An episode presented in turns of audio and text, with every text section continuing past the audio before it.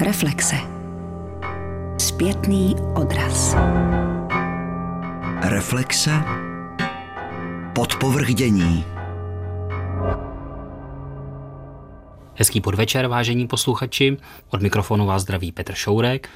V dnešních filozofických reflexích budeme se zabývat něčím, čemu se říká etika ctností. To je velice slibný název a já jsem si proto pozval do studia slibného hosta, Kamilu Pacovskou, která přijela z Pardubic. Dobrý den. Dobrý den. Vy tam učíte v Pardubicích na univerzitě, tam je filozofie?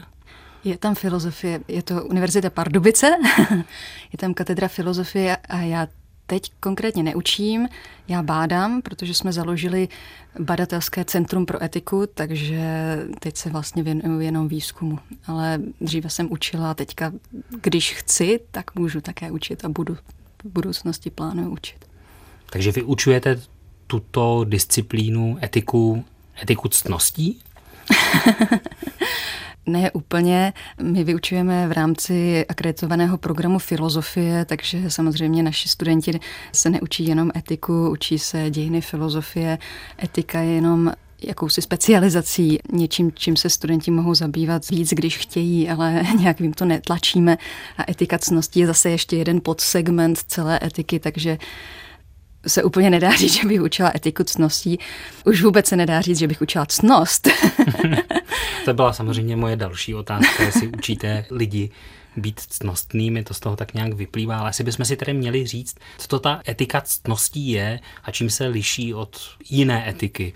Etika cností je překlad anglického termínu virtue ethics, který se vžil pro určitou tradici v anglosaské etice, která vznikla zhruba po druhé světové válce jako jakási reakce na převažující, zjednodušeně bych řekla, racionalistické tradice kantianismu a konsekvencialismu. Ta etika cností vlastně kritizuje tyto dvě převažující tradice v mnoha bodech, především proto, že etické problémy chápe příliš úzce, jako příliš úzce vymezené, zaměřuje se pouze na rozhodování, co máme dělat, ale už se nevěnuje nějakým širším otázkám typu, jak máme žít, jaký máme mít charakter, jak máme vychovávat děti třeba, aby byli takový, jaké chceme mít. To je dobrý lidé. A právě na základě těchto otázek se ti badatelé začali vracet k antické etice, která tu základní etickou otázku měla pojatou mnohem šířeji právě v tom smyslu, jak jsem teďka vymezila. Takže je to jakási reakce na tu příliš úzce vymezenou oblast a návrat do antiky, kde se vlastně etika chápala poněkud jinak. Byla více otevřená těm ostatním aspektům lidského života. Nesoustředovala se pouze na rozum a vůli, ale integrovala nějak harmonicky i emoce, lidské vztahy a tak dále. Možná bychom si takhle na začátek, když jsme se vymezili skrze etiku ctností vůči něčemu, asi bychom si měli uvést takový typický příklad toho velice úzce pojatého problému. Tak samozřejmě velmi vděčným nepřítelem je tady právě Immanuel Kant, který má takový slavný začátek svých základů metafyziky mravů, kde tvrdí, že jediné jednání, které má morální hodnotu, je jednání z povinnosti. To znamená, že i když pomáháte příteli, tak ten čin nemá morální hodnotu v případě, že tomu příteli pomáháte čistě jaksi z náklonnosti nebo z toho přátelství, ale má pouze morální hodnotu, pokud jednáte z povinnosti což samozřejmě pro tedy britského nebo anglosaského člověka je naprosto nepřípustné. Takže myslím, že tento začátek té Kantovy knihy vyprovokoval mnoho kritických reakcí a jednou z nich je právě ta etika cnosti a ta rehabilitace vlastně emocí jako morálních motivů a něčeho, co je nedílnou součástí naší morální zkušenosti. Takže kdybychom si teď představili tu pomoc příteli z jiných pohnutek, než tedy jenom z povinnosti, když já si tedy umím jenom velice těžko představit, jak bychom přispěchali k tomu příteli a řekli mu, já ti pomáhám, ale jenom z povinnosti, jak by se na to třeba tvářil. Jaký je ten, řekněme, životu bližší popis než ten Kantův? Tak Jednu linii, kterou vlastně tato kritika vyznačila, je rehabilitace lásky přátelství a těchto mezilidských emocí, které doposovat byly chápány jako něco privátního, jako něco, co nemá nic společného s morálkou. Takže vlastně vznikla celá diskuze o takzvané nestranosti morálky, v rámci níž vlastně autoři poukazují na to, že lidské city typu láska, přátelství, náklonost, mně už trošku dochází ty překlady, jsou vlastně důležitou součástí našeho morálního života. Je třeba je vlastně nějak integrovat do etické teorie, protože jsou důležitým zdrojem našich motivů, protože právě samotná jejich definice implikuje že nám záleží na někom jiném. Jo, že my, když někomu pomáháte, protože je to váš, váš přítel, tak to neděláte pro sebe, ale děláte to pro toho přítele. Proto ten motiv lásky se tam opakuje velmi často, protože láska je právě cit, který eh, spočívá v tom, že nám jde o druhé, a v tom tak nějak spočívá etika. Všichni cítíme, že etický život je život, kde nám tak nějak nejde jen o sebe, ale jde nám taky o druhé a o nějaký širší celek. Takže ten motiv lásky se velmi často chápe jako něco, co je třeba integrovat do toho obrázku etických teorií. Takže to byla vlastně jedna linie, která je teďka velmi populární v filozofii lásky. Jako součást etiky se teďka dělá hodně. Druhá linie byla trošku obecnější a to byla rehabilitace emocí jako takových v rámci etiky nebo v rámci morální filozofie. To znamená nejen lásky, ale emocí, jako je soucit, to je tedy ta emoce, která je zjevně zaměřena na druhého, ale potom emocí, které se týkají morálního jednání jako takového, takže stud, pocity viny, lítost a tak dále, které zase intuitivně souvisejí s naším morálním životem, ale doposud vlastně to úzké zaměření etiky nedovolovalo s nimi pracovat tak, aby nám nějak pomohli v pochopení těch etických fenoménů. Takže ta druhá linie vývoje po té druhé světové válce, jak jsem to tak zhruba načetla, je vlastně rehabilitace emocí a když mluvíte o emocích, hned vám tam naskočí otázka, No dobře, soucit je dobrá věc, ale co když ho někdo nemá? Že? Můžeme ho za to vinit? A už se dostáváte k otázkám zodpovědnosti, už se dostáváte k otázkám charakteru, protože soucit nebo jakákoliv emocie, jaké si vyjádření vašeho charakteru, toho, jaký jste. A přes ten charakter se vlastně řeší ta otázka zodpovědnosti. A to už jsme v etice cností. Jakmile začneme mluvit o charakteru, o vzdělávání charakteru, o nějaké dlouhodobé perspektivě, tak už potřebujete vlastně ten aparát, aparát etiky cností. A protože v té době nebyl v novověké etice rozpracovaný, kromě teda Davida Huma, který je takovou světlou výjimkou, bylo třeba se vrátit k někomu, kdo to dělal, dělal to dobře, a to byli Aristoteles s Platónem. Aristoteles, Platón to dělali dobře. To samozřejmě vypadá velmi banálně, protože každého napadne, že dva velcí filozofové jako Platón a Aristoteles o něčem přemýšleli filozoficky dobře. Tady tedy jsem se rozhodl, že přerušíme operativně ten náš rozhovor s Kamilou Pacovskou o etice cností a pozval jsem si do studia Silvu Fischerovou. Ahoj Silvo. Ahoj Petře. Protože Silva toho o těch antických ctnostech ví určitě dost. Něco málo víš, Sivo? Něco málo. My jsme se dohodli, že tady udělám takové úplně elementární představení, protože jsem řekla, že nic víc z mé strany nelze čekat a nebylo by to adekvátní. Skromnost je nějaká ctnost? Skromnost určitě patří mezi nějaké ctnosti, ale ne mezi ty hlavní a my se budeme asi bavit spíš o těch hlavních. Že? Takže ty hlavní antické ctnosti, když mezi ně nepatřila skromnost, kterou si právě teď předvedla, je co? Já bych spíš navázala na to, co si říkal před chvílí, to znamená, jestliže kolegyně Pacovská zmínila velká jména jako Platon, Aristoteles, tak oni samozřejmě nestaví na zelené louce a oni pracují s pojmy, které zdědili. A to je třeba si uvědomit, že ty pojmy mají určitou historii. A řecky ctnost je trošku nepřesné, není to úplně šťastné. Já se pokusím vysvětlit, proč. Ten řecký pojem je areté, který používají jak Platon, tak Aristoteles. Dobrý Agatchos, areion je jaksi lepší a Aristos je ten nejlepší. A Arete je tedy s nimi zpřízněna. Takže František Novotný to občas překládal jako výbornost, občas jako dobrost, když překládal Platona, a někdy jako zdatnost. A já si pamatuju, protože jsem s Platonovými ctnostmi trávila svou diplomovou práci začátkem 90. let minulého století a já jsem tak smutnila nad tím, že ten pojem ctnost fakt není šťastný. Jak ta zdatnost by byla mnohem lepší, ale bohužel je nepoužitelná, protože tehdy za minulého režimu existovalo něco jako Tyršův odznak zdatnosti. A to a, se myslela ta fyzická zdatnost. Ano, tím se myslela nepochybně ta fyzická zdatnost. Nicméně uplynulo zhruba 30 let, ani ne. Zdatnost je volná, je opět na trhu, nikomu nenaskočí tedy Tyršův odznak zdatnosti. Takže já bych si myslela, že nejlepším ekvivalentem v češtině je zdatnost. Ale abych to ještě osvětlila třeba v jiném jazykovém prostředí, tak anglosasové často používají ekvivalent excellence, což je ta výbornost vlastně, což mně přijde fajn, ale my máme zdatnost. Když se podíváme k Homérovi, tam areté najdeme. A je zajímavé, že už v Iliadě to není výhradně lidská vlastnost. Čteme tam o areté koní, o areté nohou, dokonce o areté bohů. A potom později u Demokrita najdeme areté zákona Platon v ústavě píše o areté psů, koní, oka. V duchu toho původního obecného významu, a teď se to tedy pokusím definovat, to, co dává věci dobře být a prospívat. To Čili zdatnost. Arete. Ano, to je ta zdatnost nebo výbornost, to, čím je ta věc dobrá, co jí možně fungovat, být tím, k čemu je. Nás ale zajímá, jak o tom přemýšleli Platon a Aristoteles.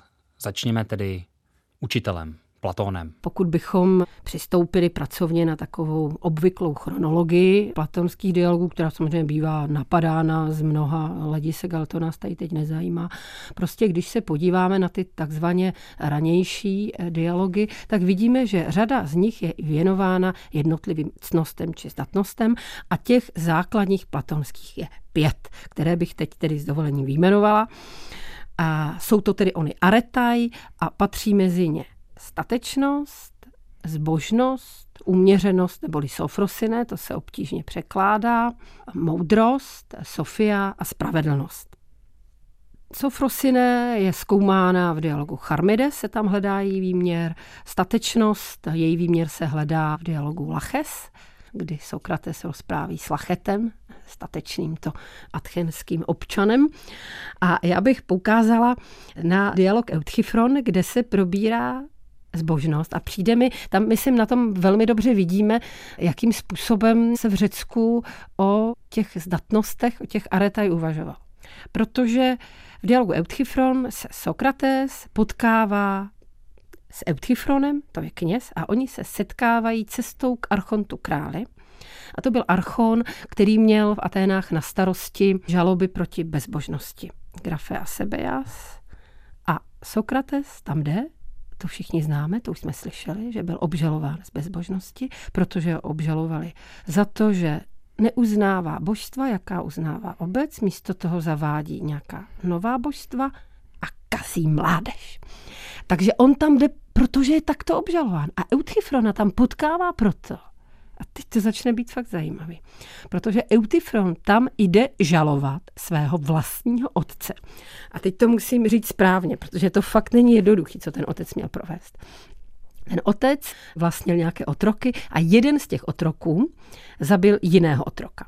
A Eutyfronův otec toho provinilce, toho vraha, uvrhl do jakési cisterny, nevěděl, co s ním má dělat, tak poslal do Delf, aby mu v Delfách řekli, co s ním má dělat. Ale mezi tím zapomněl se starat o toho člověka v té cisterně. A ten člověk v té cisterně, ten vrah, tam zemřel. A Euthyfron jde žalovat vlastního otce za to, že nechal zemřít toho člověka, toho vraha v té cisterně na vodu. Tedy ten Euthyfron, aby nám bylo jasné, proč to dělá, no on to dělal proto, protože tím, že se trvával tedy s otcem pod jednou střechou, tak byl z náboženského hlediska poskvrněn. To byla miasma, to byla poskvrna a mu šlo samozřejmě o vlastní triko. Nešlo o nějakou abstraktní zbožnost, ale o to, aby on nebyl poskvrňován, když s tatínkem je pod jednou střechou. Takže v takovéto velice absurdní situaci se potkávají ti dva muži a hovoří spolu o tom, co je zbožnost.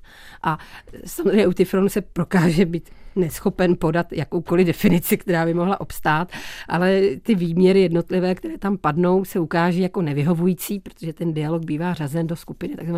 aporetických dialogů, kde se vlastně skončí v aporii, v tom bezcestí a na závěr se pak řekne, no museli bychom začít znova, no ale na to nemáme čas, já musím jít tam, nebo tam ten onam, takže tím ten dialog končí. Čili tady za takovýchto okolností se hledá výměr jedné z těch cností či zdatností a to zbožnosti. Ale v dialogu Protagoras ta debata se vede jinak, to znamená o tom, jestli někdo může mít jednu z těch zdatností a ostatní ne, anebo naopak, jestli třeba může mít čtyři a jednu nemít. Padne tam takový, nebo proběhne tam takový myšlenkový experiment, kdy se to, co je dobré, a všichni chtějí to, co je dobré, převede na to, co je libé. Ale pak se ukáže, že na to, abychom opravdu zjistili, co je více libé než něco jiného, abychom spočítali libosti a nelibosti, tak bychom na to museli mít podle uh, platonského Sokrata určité měřické umění, metretiké techné, které vlastně bude předpokládat vše vědění. A protože nás ty libosti, a to už jsme dobrosti opustili pro zjednodušení, ale i ty libosti nás klamou. Tím, že jednak, když je blíž, tak se jeví větší, zase pak jsou nelibosti, jako když navštívíme lékaře, něco, co je pro tuto chvíli nelibé, je pro budoucí čas libé a tak dále. Takže to měřické umění, které bychom potřebovali na poměřování těch jednotlivých libostí a nelibostí, my vlastně stejně nemůžeme úplně mít, protože by to bylo vše vědění. Takže i tady s tím měřickým uměním se končí zase jakoby v aporii, že my ho nemáme. Ta myšlenka, kterou tam zatím nacházíme, je myšlenka bikondicionality zdatností. To znamená, když někdo má jednu z těch zdatností, tak musí mít všechny. Je to navzájem podměno. A zároveň, že zatím bude myšlenka nějakého vědění. Samozřejmě jakého, to se tam expresí z verbis zase neřekne. Ale mohlo by se říct, že Platon prostě nepřistoupí na to ale. To, co my běžně říkáme, že ten člověk je takový a takový, má takové a takové přednosti, ctnosti, zdatnosti, ale je něco na něm špatného. Nebo naopak, má jisté ne, špatné vlastnosti, tam, ale jinak ano, je dobrý. Tímto způsobem. Na to se tam nepřistoupí, ale zároveň, protože je to Platon a protože jsou to dialogy a není to žádný traktát, tak se tam řada věcí explicite prostě neřekne. To bychom tedy měli Platóna a co jeho žák Aristoteles? Aristoteles samozřejmě naváže na Platona, ale on řekne, což je takové velmi aristotelské, že každá ta cnost představuje určitý střed. Cnost je středem mezi dvěma krajnostmi a kdybych měla uvést příklad, tak statečnost je středem mezi nerozvážnou smělostí a zbabělostí. To je ten aristotelský zlatý střed, meson Ariston, ale sám Aristoteles přizná, že určení středu není často jednoduché. Ano. A zároveň řekne, že mít ty cnosti předpokládá vlastně určitou hexis, určitý habitus. Není to něco, co by se dalo asi rychle Návyk. získat ano, a, a zase rychle ztratit.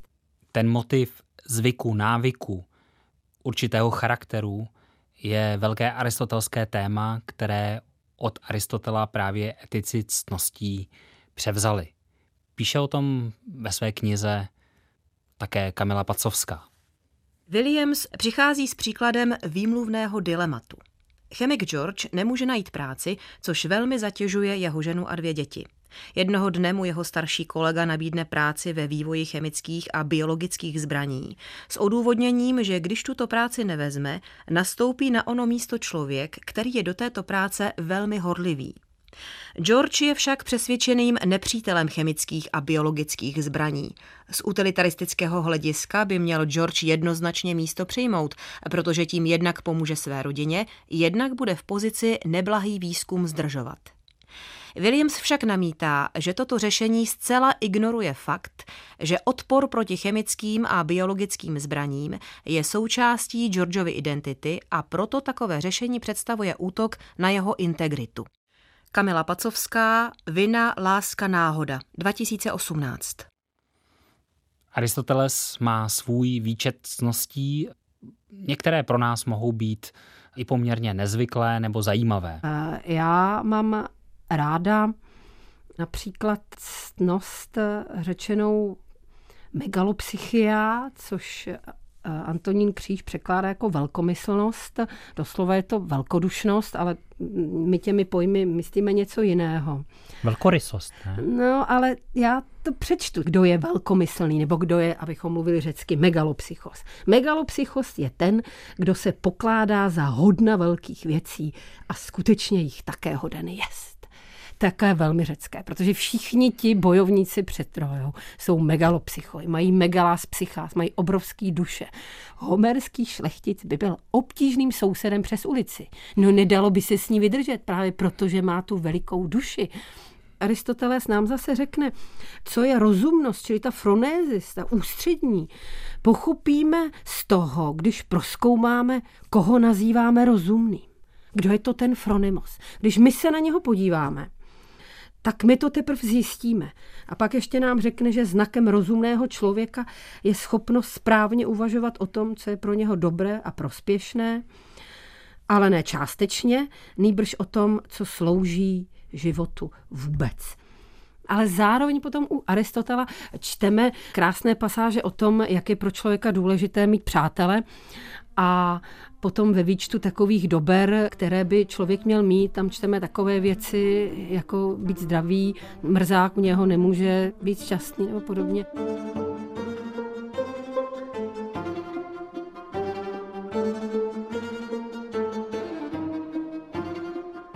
A když pak uděláme ještě takový jeden velký skok do dob pozdějších, tak se setkáme s něčím, o čem jsme taky asi všichni slyšeli. To jsou ty tři takzvaně křesťanské cnosti, kterým se někdy říká taky teologické cnosti. A ty jsou úplně jiný než to, co jsme tady slyšeli. Naděje, láska, víra. Snad tu víru bychom mohli trošku eh, dát dohromady se zbožností, by se nám to nějak překrývalo. A o těch třech, tedy teologických cnostech, píše apoštol Pavel eh, ve 13. kapitole prvního listu korinským. A tak zůstává víra, naděje a láska. Ale největší z této trojice, jak všichni víme, je láska. Tady bych řekla jenom jednu poznámku. Do nás je pojetí tady těchto třech teď už bych řekla asi ctností křesťanských, eh, dosti implementováno, takže chápeme ty ctnosti jako pozitivní, ale kdybychom se podívali zpátky do antického Řecka, do pohanského Řecka, tak tam je, z nadějí se samozřejmě taky pracuje, ale je chápána výrazně dvojznačně. I to je důvod, proč Pandora ji může mít v té své sklavné skřínce, která je ve skutečnosti spíš nějakou velkou nádobou než malou skřínkou, protože naděje má tedy tu vlastnost, že jak si zakrývá člověku jeho dosti černou budoucnost, protože nám říká, že bude líp, i když ono líp nebude, že?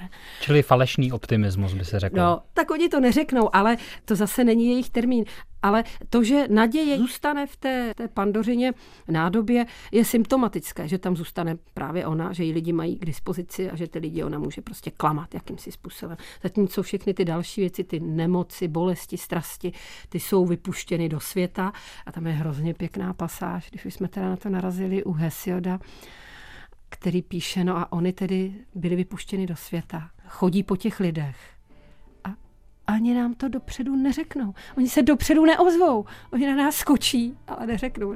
To mě vždycky přišlo, že ten detail je takový symptomatický. No, ale když se tedy podíváme ještě na další křesťanské cnosti, kterým se říká kardinální, jako bychom byli doma. Drost po latinsku prudencia, spravedlnost, justicia, mírnost, temperancia, to je ta uměřenost, že jo? statečnost, fortitudo. A proč se jim říká kardinální? To souvisí s tím, že řeknu cnosti automaticky tu mám taky necnosti neboli neřesti. Vicium kapitále nám říká, že to vícium, ta neřest je hlavou, pramenem dalších hříchů. Proto je to tak důležitý, protože z toho se pak odvíjejí další a další nectnosti. A to kardo, to je ještě lepší možná. Kardo je pant, čili chce se říct, že to jsou takové, abychom to obsali, stavy mysli, okolo kterých se jak na pantu otáčí celá hříšnost člověka. Jo? A vidíme tam ten pan a tak se to točí, točí a úplně vítí z toho není.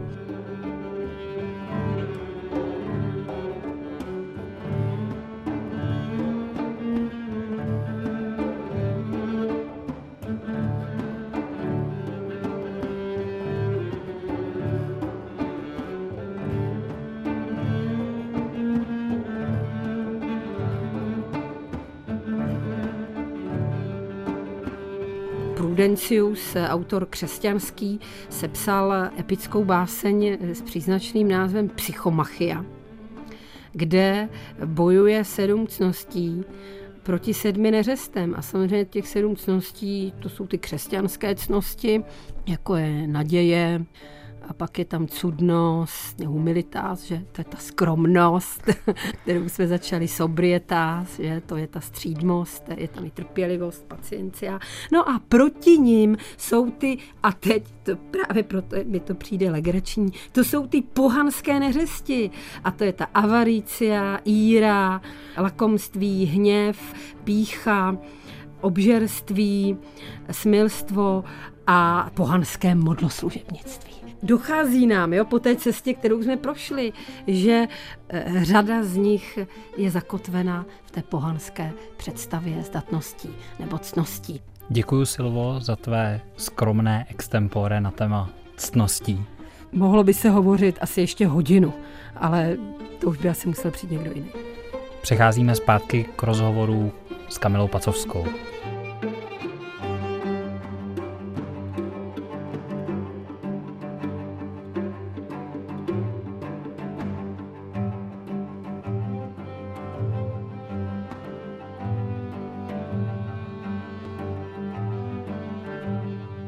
Vy jste už řekla ten vztah mezi etikou, ctností a charakterem. To znamená, že tam je důraz na něco dlouhodobého, na utváření charakteru. Charakter se přece nevytvoří mm-hmm. ze dne na den. Nikdo se nerodíme s žádným utvořeným charakterem. To je jaksi produkt našeho jednání za dlouhou dobu.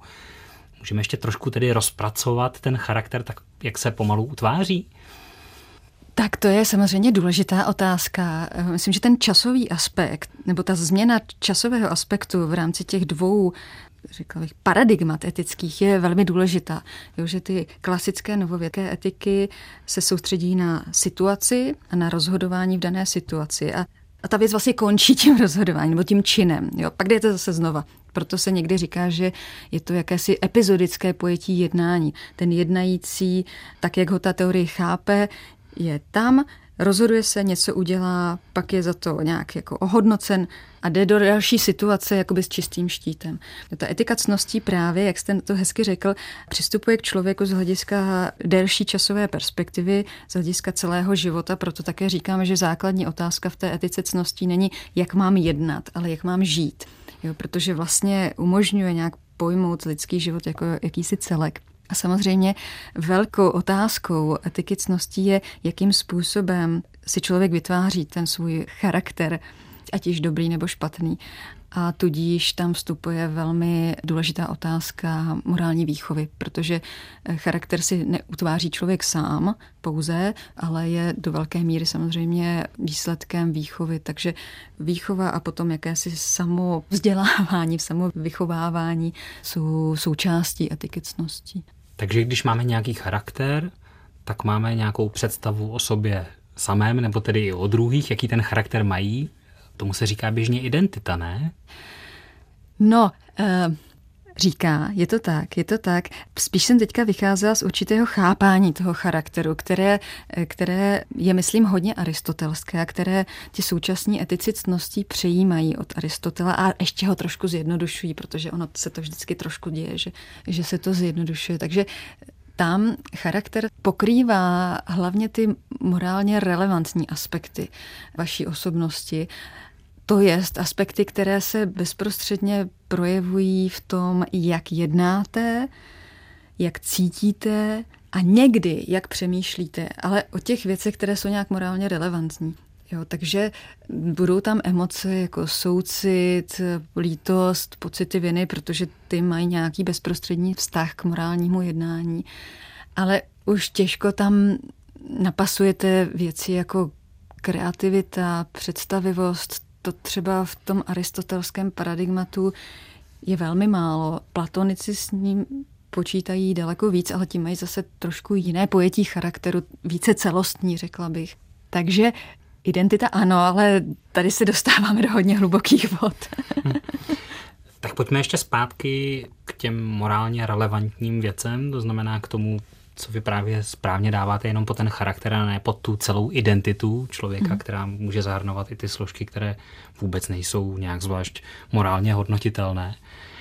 Tam asi hraje klíčovou roli, do jaké míry jsme za svoje jednání odpovědní, ne? Protože třeba jsme něco chtěli udělat a nakonec neudělali, nebo naopak jsme něco nechtěli udělat a tak nějak jsme to zapříčinili bez tak. Mm-hmm, je to tak, je to tak. Samozřejmě zodpovědnost je klíčový aspekt morálního hodnocení. Zase je tady, jak už jsme naznačili, trošku změna oproti tomu předchozímu paradigmatu, předchozímu racionalistickému paradigmatu. Kant a jeho následovníci měli poměrně silnou představu o zodpovědnosti, že ten pojem autonomie, jakési řekla bych, oslavování vůle a její nezávislosti, že je produktem toho osvícenského projektu. Tito autoři se hodně zaměřují na to, nebo mají takové silné pojetí zodpovědnosti, v rámci něhož my jsme zodpovědní pouze za to, pro co jsme se mohli rozhodnout. Takže vy jste v nějaké situaci a můžete říct, chci to nebo to a pouze za tyto situace, kde jste mohli se rozhodnout pro nějakou alternativu, tak pouze tam můžete být za to zodpovědný a tudíž nějak souditelný a tudíž vás za to může někdo volat k zodpovědnosti. Etika cností právě protože pracuje trošku s jiným časovým horizontem, tak také oslabuje pojetí zodpovědnosti. Ale má to svoji cenu samozřejmě, takže můžeme se ptát, jestli nějaké provinění člověka bylo způsobené jeho slabostí nebo leností. Strašně často lidé morálně, morálně pochybují prostě z lenosti. No jo, ale je lenost něco, za co můžete někoho vinit? Máme pocit, že jo. Ale když se zeptáme, no dobře, tak jako pokud ano, pokud chceme lidi odsuzovat za to, že jsou líní, tak si můžeme položit otázku, jestli tomu mohli nějak předejít, jestli bylo v jejich moci, aby líní nebyli. A tam už zase se dostáváme do hlubokých vod. Máme takovou intuici, možná kantiánskou, že to musí být možné, že já přece se musím být schopna rozhodnout tak a teďka prostě každý den budu se cvičit v tom, abych byla méně líná. A tudíž jako musí být v mé moci nebýt líná. Ale samozřejmě, jak si fakta lidského života nám ukazují, že ne vždycky je to možné. A tam narážíme vlastně na to kantovské paradigma zodpovědnosti, která je vázaná na možnost rozhodnutí, protože se zdá, že ne všechny věci, které morálně hodnotíte, jsou takového charakteru, že jsme se pro ně mohli rozhodnout je mít nebo nemít. Při nejmenším je tam potřeba mluvit o nějakém dlouhodobém úsilí a úsilí není to tež jako volba. Takže zase máme tady trošku jiné pojetí zodpovědnosti, možná rozrůznění těch pojetí zodpovědnosti, se kterými pracuje etika cností ale už, už i jiné etiky. Ono to nebylo tak, že by prostě kantianismus a konsekvencialismus skončil tou kritiku. Samozřejmě. Spíše tam došlo k jakému si dialektickému vření a výměně těch témat, takže spousta kantiánů vydala zajímavé články o tom, jak vlastně je možné v rámci toho kantiánského paradigmatu integrovat emoce a lidské vztahy a naopak etika cností se snaží integrovat pojetí vůle a rozhodování, takže to, že já to představuji jako tři naprosto oddělené disciplíny, je spíš takové zjednodušení. Tyhle klasické případy měly takovou obrovitou výhodu, že když člověk k něčemu se rozhodl, tak to prostě udělal, ono se to stalo, to znamená, že ten čin a ten úmysl spadali v jedno. Tady v tom běžném životě, jak to popisujete, tak tomu často není. To znamená, máme dvě osoby, jedna zamýšlí něco zlého udělat, například něco ukrást, ale nakonec to neudělá. A jiná zase naopak to třeba nezamýšlí a s chodou okolností to ukradne, což už je velmi složité si představit. Ale také se to může stát, protože například neví, že ten předmět je cizí nebo není jeho. Nebo má nějakého kamaráda, který ho k tomu nějak ponoukne, přesně tak, taky. to se velmi často stává. Čili jak to máme hodnotit, ten úmysl, řekněme? Myslíte úmysl nebo pokušení? Možná bychom měli rozlišit. Já myslím na jeden takový velmi surrealistický film v této chvíli. A to je, já nevím, jestli ho znáte, jmenuje se Zločinný život Baltazara de la Cruz. Podría yo también como poseedor de la cajita disponer de la vida de las personas. A je to z Buñuelova mexického období. A on je jako mladý muž a zbloudilá kulka zastřelí jeho guvernantku během revoluce. A on si na základě toho začíná představovat, že je vrahem té guvernantky a potom prožívá takový zločinný život, aniž by cokoliv spáchal. to je velmi seriálná představa. Y le aseguro que ese sentimiento morboso me causó cierto placer. Como es natural, co s takovým zločincem, který je jenom jaksi intencionálním zločincem, ale nikdy žádný zločin nedokoná? A on jí chtěl zabít? Nebo... Já myslím, že je to velmi seriálná představa, tak nějak si velmi jaksi kontrastně, intencionálně mm-hmm. katolická, bych to řekl. Já myslím, že tam je důležitý ten aspekt toho, že my někdy přijímáme zodpovědnost i za to, co jsme nezamýšleli. Asi k tomu jste směřoval tím příkladem. Což eh, zase, když se vrátíme k tomu kantiánskému paradigmatu, je něco absolutně nemyslitelného. Jo? Pro kantiány vše končí úmyslem, takže pokud vy cítíte vinu za něco, za co vás nelze vinit, to je za něco, co jste nezamýšlel nebo nemohl změnit, tak je to prostě iracionální, taky prostě nemáte cítit. Jo? A tím pro ně ten příběh končí. V 70. letech tvořil velmi zajímavý filozof Bernard Williams, který právě si vzal na paškal tento velmi racionalistický kantianismus a vytvořil několik takových jednoduchých příkladů, jimiž se snaží poukázat na absurditu takovéto pozice. A jeden z těch příkladů, který je už notoricky známý, je příklad řidiče dodávky, který aniž by cokoliv zavinil, srazí a teď nevím jestli, asi děcko, myslím, že tam je děcko, aby to bylo. A cítí vinu, samozřejmě. A Williams právě ukazuje, že to, že ten řidič dodávky cítí vinu, i když my ho nemůžeme za nic vinit, protože to nebyla jeho chyba, takže to je naprosto přirozené a že naopak bychom se pozastavovali nad tím, kdyby žádnou vinu necítil a že to, že vinu cítí, je vlastně součást jeho nějakého normálního morálního charakteru. Takže Williams ukazuje nejenom, že pocity viny jsou součástí těch etických fenomenů, o kterých bychom měli mluvit, ale také ukazuje, že i to, co jsme nevzavinili, ale způsobili, je něčím, za co my přijímáme zodpovědnost a co se do toho našeho morálního života zapisuje a ovlivňuje ho. To přijímání zodpovědnosti jaksi zpětně je důležitou součástí toho pojetí zodpovědnosti. Takže tam nejde jenom o ten úmysl, který je jakoby před tím činem, ale jde tam také o to, co se skutečně stane a co my vlastně způsobíme tím naším jednáním, byť neúmyslně a nezaviněně. No a co kdyby to bylo naopak? To znamená, že jsme dlouho zamýšleli zlý čin a nějak se nám ho nepodařilo uskutečnit. Tam samozřejmě je problém analogický.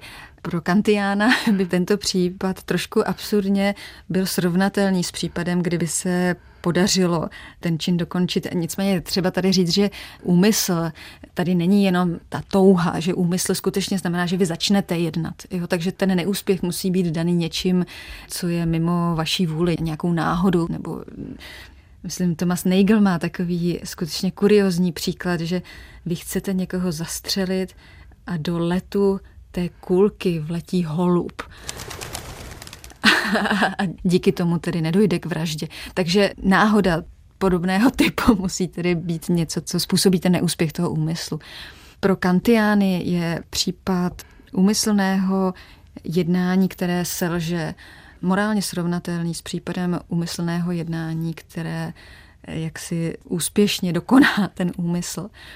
V tom našem příkladě tedy úmyslná vražda, v níž k vraždě nedojde a úmyslná vražda, která je úspěšná, teda člověk zemře. Což je samozřejmě pozoruhodný důsledek té teorie. To, jestli my zamýšlíme někoho zabít, je plně v naší moci. To, jestli do běhu našeho jednání vstoupí nějaká externí okolnost, kterou nemáme v naší moci, je samozřejmě mimo naší vůli.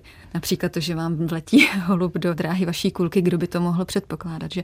Takže paradoxně to, jestli vy se stanete vrahem nebo ne, vlastně není na vás plně.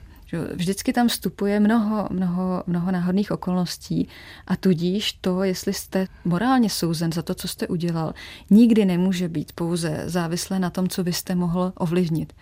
To, za co lidi morálně soudíme, není pouze ten úmysl a vůle, to je to, co je plně v jejich moci, ale zároveň taky to, co se stane v tom světě, do čehož už vstupuje to, co jsem zhruba nazvala tou náhodou, to je to, co v naší moci není. A my, když je tedy soudíme, tak je soudíme za něco, co je z části náhodné, jestli se jim podařilo nebo nepodařilo dokonat dobrý nebo zlý čin. A také občas posuzujeme možná víc ten charakter, než to jednotlivé chování a jindy zase víc to jednotlivé chování, než ten charakter. A je v tom trošku hokej, jak se říká česky. A proto také se zdá, že není úplně jako dobře všechny morální fenomény nebo morální situace redukovat na jeden model. Myslím, že ten požadavek vzniklý z té kritiky je jednoznačně požadavek na větší diverzitu nebo na rozrůznění toho, co považujeme za morální situaci, protože náš život je velmi rozmanitý a nemůžeme všechna morální jednání nebo nemorální jednání, tak říkají, zházet do jednoho koše. Teď, když si tady představíme nějaký zločin, pro jednoduchost, protože si ta emotivní reakce na negativní čin bývá většinou rychlejší a taková nějak ostřejší, ne? Nebo dá se s tím souhlasit? Možná je to nějaké národní specifikum, ale myslím, že... Není to úplně národní specifikum, protože definitivně na tom jsou vystaveny negativní kampaně třeba na sociálních sítích a ty definitivně nejsou národní. V každém případě, když si představíme něco, jsme udělali a teď cítíme nebo necítíme za to odpovědnost, cítíme nebo necítíme za to vinu. Možná můžeme cítit ještě něco dalšího, můžeme se třeba stydět, ale cokoliv cítíte, předpokládá to, že vlastně to své jednání odsuzujete. Ty emoce, které jste zmínil, vinu, lítost, stud, všechny jsou reakce na již poznané provinění. Vlastně součástí toho mého bádání je zkoumání toho, jakým způsobem se lidé provinují. A já jsem si uvědomila jednu strašně zajímavou věc, že totiž většina těch provinění nevzniká tak, že by ten člověk věděl, že dělá něco nesprávného, nebo že by to věděl jasně. Spíš se domnívám, že většina provinění vzniká částečně vlivem sebeklamu, částečně jako slabá vůle, ale lenost. Třeba ta lenost, jo, že si člověk tak nějak jako do toho padá trošku, trošku si ty věci omlouvá, ale jako je to takové postupné a v žádné chvíli nemůžete říct, tak teď se rozhodnu, jestli udělám to správnou věc nebo tu nesprávnou věc. Spíš se mi zdá, že ten člověk do toho tak nějak padá a, a výsledkem toho je, že vlastně nenahlíží ten svůj čin jako něco odsouzení hodného, a tudíž ta reakce lítosti a studu je spíš, se mi zdá, vzácná. Začněme s těmi reakcemi, které jsou méně vzácné, to znamená třeba to omlouvání si toho jednání, jak do toho tedy hmm. padáme. To souvisí s tím utvářením toho charakteru, nebo proč vlastně potom přejmeme nakonec třeba odpovědnost za to svoje jednání? Konkrétně u toho sebeklamu je to komplikovaná věc, protože tam je třeba, aby vás někdo z toho sebeklamu vyvedl. Že?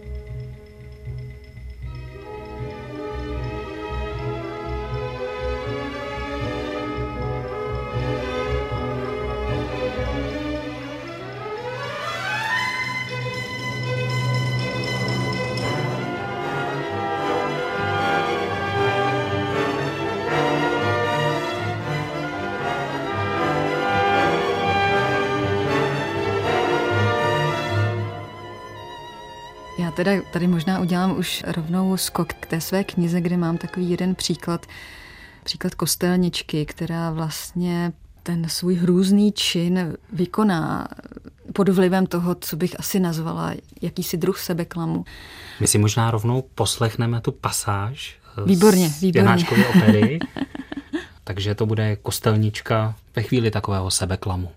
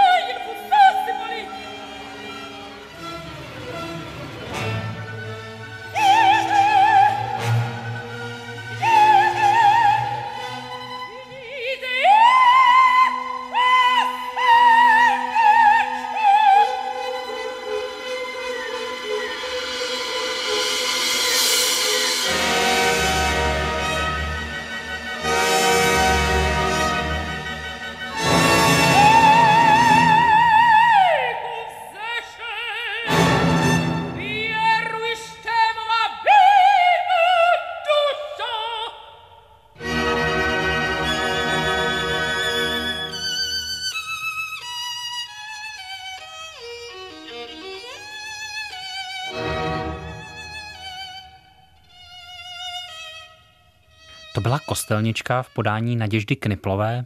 Co se tam vlastně stalo? To je úplně klíčová scéna celé opery, v níž si kostelnička promýšlí, jak se zachová, respektive promýšlí, co udělá s jiným dítětem. Ta scéna je krásně postavená na začátku, je tam taková mírná pasáž, kdy skutečně slyšíme ty alternativy toho jednání. Ona přemýšlí klidně. A ta scéna kulminuje ve chvíli, kdy se v kostelničce začnou probouzet ty její ne úplně šťastné motivy. Že ona si představuje, jak si na ní lidé ukazují, kdyby se to dítě ukázal, že ona se strašně stydí a začne si vylhávat ty důvody, proč je správné udělat to, co s ním nakonec udělá. Že je to vlastně i pro to dítě lepší, že je to vlastně lepší i pro tu jenůfu a tak dále a tak dále. A asi všichni víme, co nakonec udělá, vyběhne ven z chalupy a hodí dítě do zamrzlé řeky. Takže v této krásné scéně vlastně vidíme v reálném čase to přemýšlení člověka, které končí nějakým nemorálním činem. A jaké jsou tedy ty nešťastné, nebo podle vás nešťastné motivy, které kostelnička má ke svému jednání? To, že to jednání je nešťastné, to je nějak tak zřejmé, ale Tak ty motivy samozřejmě vyplývají z toho, jak je ta postava postavená. Kostelnička je představena jako žena velmi, velmi hrdá, řeknu to takhle. V češtině máme to krásné rozlišení mezi hrdostí a píchou. V angličtině třeba to není. Kostelnička má velmi vysoký status ve své obci, je na něj velmi hrdá. Ten status je do jisté míry i morální. Ona se velmi pišní tím, že žije ctnostný život, že vychovala velmi cnostnou pěstounku. Je to velmi důležitá součást její identity ale ve chvíli, kdy vlastně dojde na lámání chleba, tak říkajíc, kdy je konfrontována s tou skutečně těžkou situací, že ta Jenufa otěhotní a porodí dítě, to celé těhotenství teda kostelnička tají, protože právě se stydí, stydí se za tu ztrátu pověsti a za to, co se stalo tak vlastně se ukazuje, že celá ta její identita postavená na tom morálním profilu, morálním statusu je jakousi skořápkou, o kterou ona se opírá a která nakonec vlastně vyústí v tento strašný zločin. Co je krásné na kostelničce je, že a samozřejmě ta opera nekončí v tuhle chvíli, a to je důležité, je, že ta kostelnička vlastně je schopná na konci se změnit, že tam dojde k jakému si prozření, vnitřní změně a Kostanička vlastně odhazuje tady tu skořápku, kterou si vybudovala z toho svého společenského postavení a pokořuje se a přiznává svou vinu, což je, myslím, docela vzácné a je to krásný příklad takového jako morálního vývoje. Proto jsem vlastně tento příklad zvolila jako hlavní příklad té mé poslední kapitoly v knize. Tak si to poslechneme.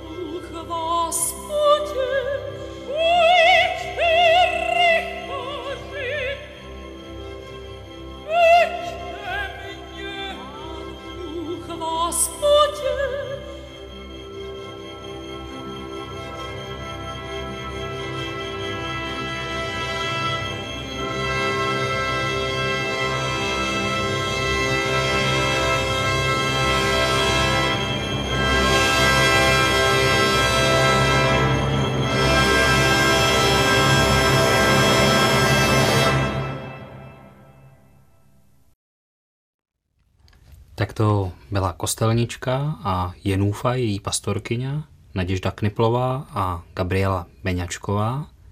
Tahle Janáčková opera, já když jsem byl malý, měla pro mě takový zcela nečitelný název. Její pastorkyně. Ono se to zjednodušuje na Jenůfu, přitom hlavní postavou té opery je možná spíš kostelnička, ale to její pastorkyně to přece vyjadřuje ten vztah. Ano, je to vlastně úplně klíčové a ta scéna, kterou jsme si poslechli, ukazuje, proč je ten název klíčový. Protože ona vlastně v rámci toho prozření kostelnička používá ten motiv matky versus pěstounky jako klíč pro to, čím té Jenufě nebyla. Že ona říká, že Kdybych tě byla skutečnou matkou, milovala bych tebe víc než sebe a to jest, myslela bych víc na tebe a tvoje dítě než na nějakou svůj čest a společenské postavení. Ale právě ukazuje, že je spíš tou pěstounkou, nikoli matkou, protože ta skutečná matka se oprostí od, od toho svého já, když to ona to nedokázala. Takže ten motiv je tam, je tam zcela klíčový. Tak tohle byla Kamila Pacovská, autorka knihy Vina, láska a náhoda, která se mnou byla teď ve studiu a ta knížka určitě stojí za přečtení. Děkuji. Děkuji, Kamilo.